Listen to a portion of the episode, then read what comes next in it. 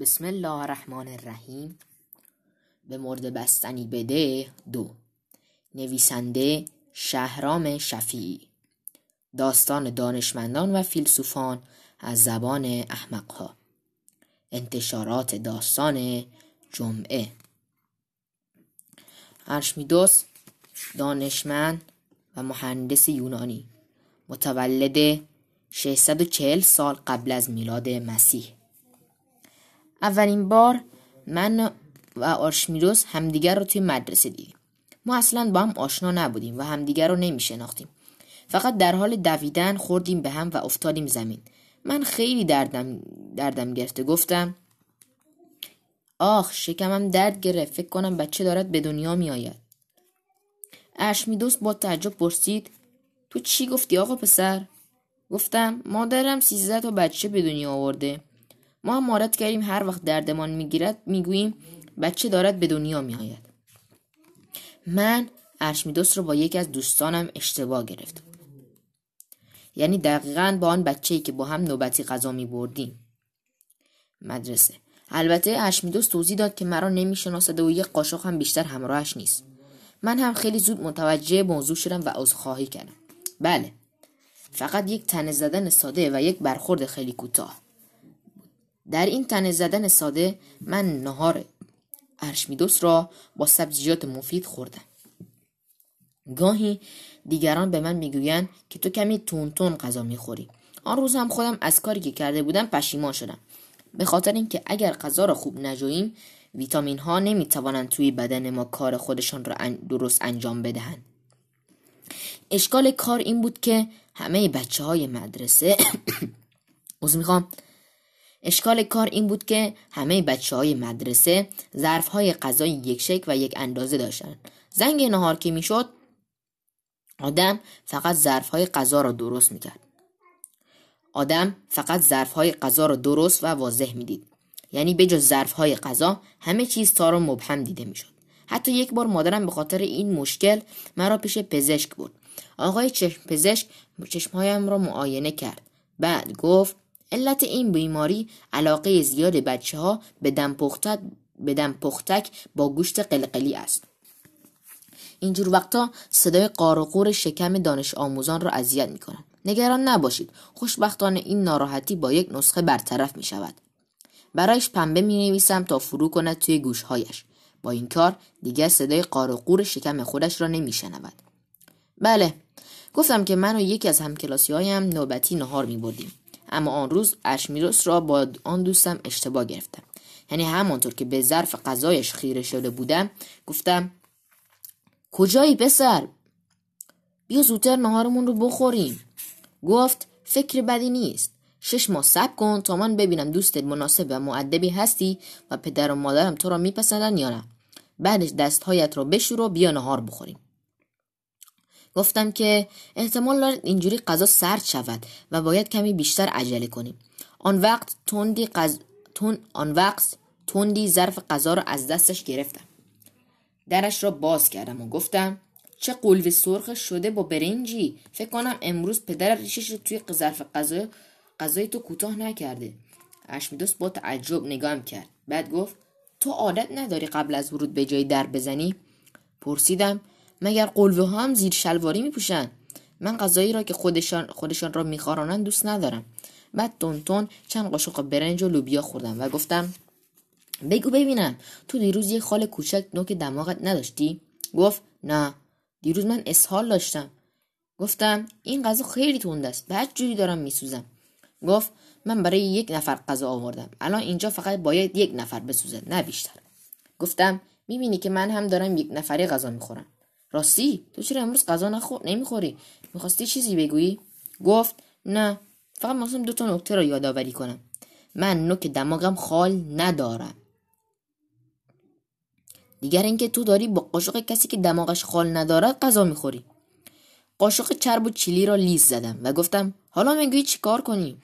بگردیم برات یه خال پیدا کنیم. اشمیدس چیزی نگفت فقط چانش را خاراند و به من نگاه کرد. گفتم به نظرم کار خوبی می‌کنی که غذا نمی‌خوری. دیروز همه دلمه ها را درست قورت دادی. فکر کنم هنوزم دلدرد داشته باشی. اما تو خیلی خوب داشتی چینی حرف می‌زدی. کسی که دلمه توی گلویش گیر می‌کند صدایش مثل چینی ها می‌شود. گفت من دیروز مثل چینی ها حرف نزدم. خوب دقت کن. شاید تو دیروز در کشور چین بودی. دیگر سیر سیر شده بودم. به خاطر همین به ارشمیدس اجازه دادم یک قلوه کوچک بردارد و بخورد. این بار به گوشهای ارشمیدس نگاه کردم و گفتم دیروز گوشهایت این شکلی نبود. گوشهایت الان خیلی قرمز و داغ و بزرگ به نظر میآید. علتش رو می‌دونم. به مادرت بگو خیلی فلفل روی قلوه ها ریخته نریزه. با این مقدار فلفل می‌شد به کشور همسایه اعلام جنگ کرد. گفت این غذا رو مادرم نپخته. ما آشپز داریم. این خانم قبلا توی شرکت مراسم عزاداری کار می‌کرد. وقتی می‌خواد فلفل بریزه توی غذا خیال می‌کند دارد خاک میریزد توی قبر. گفتم آشپزتون اخراج کنید. اگه نتونستید اونو او را اخراج... اگه نتونستید او را اخراج کنید باید موهایتان را تا زیر گوشهایتان بلند کنید تا گوشهایتان دیده نشود. گفت نظر مادرم این است که باید اخراجش کنیم.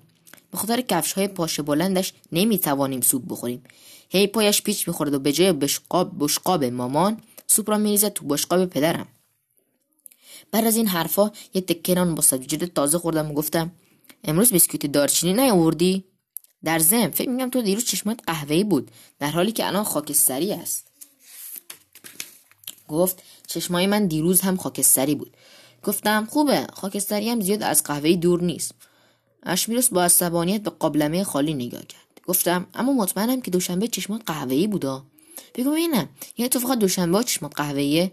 عجب برنامه ریزی مسخره ای من به اینکه دوشنبه چشمان قهوه‌ای باشه دوشنبه ها مادرم کیک هویج میپزه. برنامه ریزی باید خوشمزه باشه. به هر حال ارشمیدس خودش رو معرفی کرد و توضیح داد که من او را با یک نفر دیگه اشتباه گرفتم. همین موقع دوست قبلی هم از راه رسید و در قابلمش را باز کرد. من هم کم کم به این جنبندی رسیدم که ممکن است اشتباهی پیش آمده باشد. این بود که دوباره نشستم و با دوست قبلی هم نهار خوردم. اتفاقا او باز ارماهی آورده بود که غذای مورد علاقه من است. من از غذا هم خوب به رنگ چشمهای و نوک دماغ این دو نفر نگاه کردم تا یه وقت اشتباه دیگری پیش نیاید. می‌گفتن اشمیروس یکی از مغزهای بزرگ ریاضی است. من همیشه فکر کردم یعنی چقدر بزرگ. یک روز آقا معلم گفت بچه ها می‌دانید مغز هر انسان تقریبا اندازه کاس... کاسه زانوی اوست؟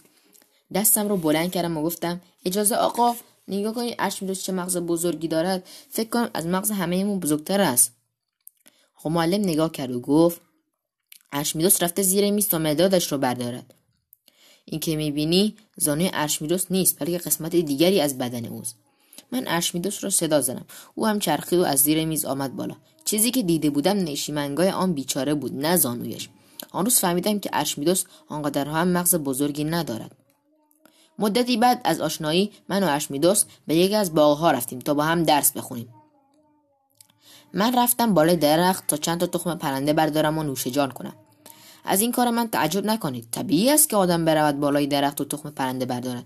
چون که بالای درخت شیر کاکائو با پیراشکی شکلاتی گیر نمیآید. چند ساعت که گذشت اشمیداش عصبانی شد داد زد داد زد. این دیگر جور درس خواندنی است؟ تو فقط داری از ها بالا می‌روی و تخم پرنده ها را از توی لانهشون برمیداری.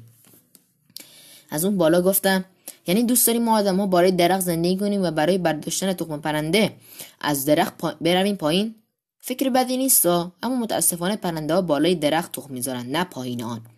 این را یک بچه سه ساله هم می‌داند کاش وقتی که سه ساله بودی با هم آمده بودیم با ما نمی‌توانیم بدون بالا رفتن از درخت تخم پرنده داشته باشیم.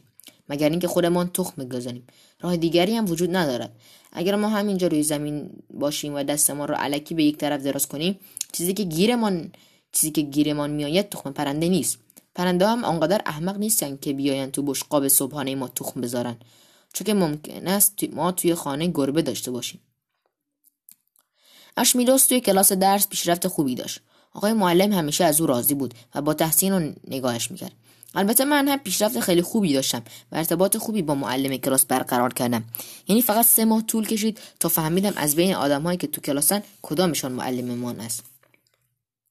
من همیشه دانش آموز مرتب و منظمی بودم و به موقع در مدرسه حاضر می شدم به این صورت که خیلی منظم هر وقت امتحان داشتیم یا معلم می‌خواست درس بپرسد قایب می شدم بعد هم می‌رفتم دکتر و هر بود یه گواهی پزشک می‌گرفتم تا قیمتم موجه شود.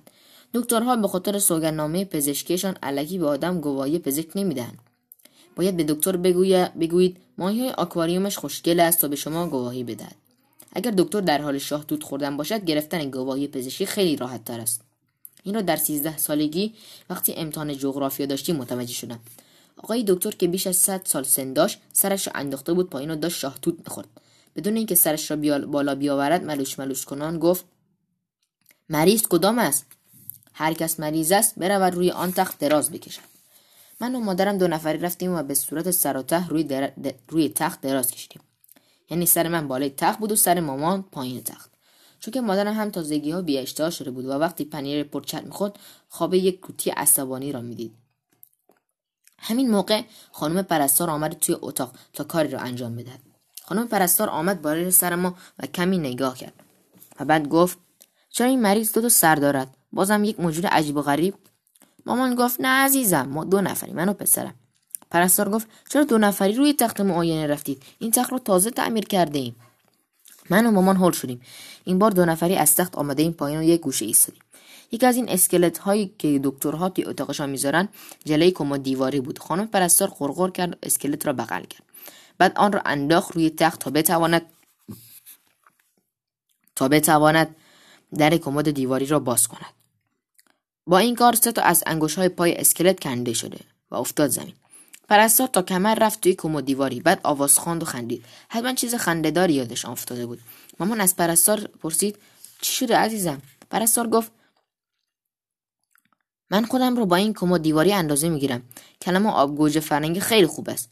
قبلا توی این کمد جا نمی‌گرفتم. الان خوبه خوبه. دکتر همانطور که شاتوت می‌خورد سرش رو پایین پایین بود. گفت کجایی پرستار من گفتم نصف پرستار توی اتاق است. دکتر بدون اینکه سرش را بیاورد بالا گفت پرستار. هر وقت کاملا توی اتاق بودید این لیوان رو ببرید و برای من شربت گل گاو زبان بیاورید. پرستار همانطور که داشت با قد بالای خودش نگاه می‌کرد لیوان رو برداشت. بعدم یادش رفت اسکلت رو بگذار سر جاش و تق کنان از اتاق رفت بیرون. دکتر از جاش بلند شد. وقتی بلند شد ارتفاع کمرش از وقتی که نشسته بود. بخشید وقتی که بلند شد ارتفاع کم... کمتر از وقتی که از وقتی شد که نشسته بود. چون که سرش پایین بود و کمرش قوز داشت. به حال پرسید شما مادرش هستید؟ من گفتم نه من پسرش هستم. دکتر فکر می‌کردم من هستم که روی تخت, خواب... تخت خوابیدم. به خاطر همین رفت بالای سر اسکلت و او را معاینه کرد. از او هاست که پنج انگشت پایش را تکان بدهد. اما پا دو تا انگشت بیشتر نداشت. دکتر به پای اسکلت دست زد و گفت خیلی لاغری. برای سیب زمینی با کره بادوم زمینی می نویسم حالا همین دو تا انگشتی که داری را تکان بده. مادرم گفت آقای دکتر دکتر پای اسکلت را روی هوا ول کرد. بعد گفت خبر خوبی برایتان ندارم. نمی‌توانم این مریض را نجات بدم. کمی دیر او را به اینجا رساندید. اگر پنجاه سال زودتر می آمدید امید بیشتری وجود داشت. مامان گفت آقای دکتر آن که معاینه کردی اسکلت است. پسر من این یکی است. دکتر چند تا دیگر شاهتوت برداشت و با سر و صدای زیاد خورد. چرخی به طرف کمد. در کمد را باز کرد و گفت پرستار اینجایی؟ بعد آمد نزدیک من تا به صدای قلبم گوش دهد. کمی گوش کرد و گفت توی قفسه سینه یک نفر دارد با زنش دعوا می‌کند. بیماری عجیبی است. آقای دکتر؟ مادرم گفت آقای دکتر پسرم این طرفتر است. شما گوشتان را چسباندید به دیوار. دکتر دستور داد دهانم را باز کن تا لوزه هایم را ببیند. آن وقت گفت لوزه هایت خوب است. لوزه چپ در سر جای خودش و لوزه راست هم در سر جای خودش قرار دارد. البته اگر تو آینه نگاه کنی جای لوزه ها عوض می شود برایت می که تا سه ماه توی آینه نگاه نکنی. پرستار نفر بعد گفتم اتفاقا خودم متوجه شدم که لوزه هایم سالم است چون که دلم درد می کند مادرم گفت پسرم خیلی باهوش است می‌خواد دکتر شود. دکتر گفت پس امتحان ها شروع شده. در علم پزشکی دلر دو علت داره. یک زرداروی کار و یک و دومی هم شروع امتحان ها خب بگو ببینم غذا چی خورده ای؟ همش را بگویم. گفت بله. گفتم هیچ. دکتر با انگوش به شکمم ضربه زد و گفت بگو ببینم اسهالم داری؟ گفتم خیلی زیاد. دکتر با شاتوت خورد و گفت این خیلی نگران کننده است چون که ما اینجا توالت نداریم. اما خانم پرستار شلوارهای پسرانه خوبی برای فروش دارد. حالا بگذار شکمت را معاینه کنم. شکم چهار قسمت دارد. در هر قسمت مربوط به یک درس است. اگر سمت راست درد داشته باشد می توانید در امتحان ریاضی غایب شوید سمت چپ مال دیکت است. اگر بخواهید یک مجموعه کامل از امتحان ها را غایب شوید از دست من کاری بر نمیآید. یعنی باید یعنی باید با تغذیه خواب و مقدار سلامتی را از دست بدهید. دکتر گوشهایم را معاینه کرد و بعد گفت متاسفانه خونریزی گوش داری گفتم نه دکتر دستتان را که زدید به گوشهایم رنگی شد چون داشتی شاهتوت می‌خورید دکتر گفت گوشهایت خون نمیآید اما اگر باز حرف بزنی کار می‌کنم که خون بیاید. دکتر خواست روی یک خط مستقیم راه بروم تا ببینم سرگیجه دارم یا نه. همین موقع مادر مادرم خود خورد به ستون وسط اتاق آقای دکتر. آقای دکتر گفت پسرم برای قرص سرگیجه می هر روز قبل از صبحانه قرص سرگیجه را با یک لیوان آب بخور. نه آب را خودت بخور و قرص را بده مادرت بخورد آرشمیدس هیچ وقت گواهی پزشک نمی‌گرفت. اما همانطور که گفتم مغز خیلی بزرگی هم نداشت. مادر همین بیشتر مطالب را نمی‌فهمید و مجبور بود برای فهمیدن چیزها کتاب بخواند. اما من بدون کتاب خواندن همه چیز را میفهمیدم ادامه داستان در پادکست قسمت دوم.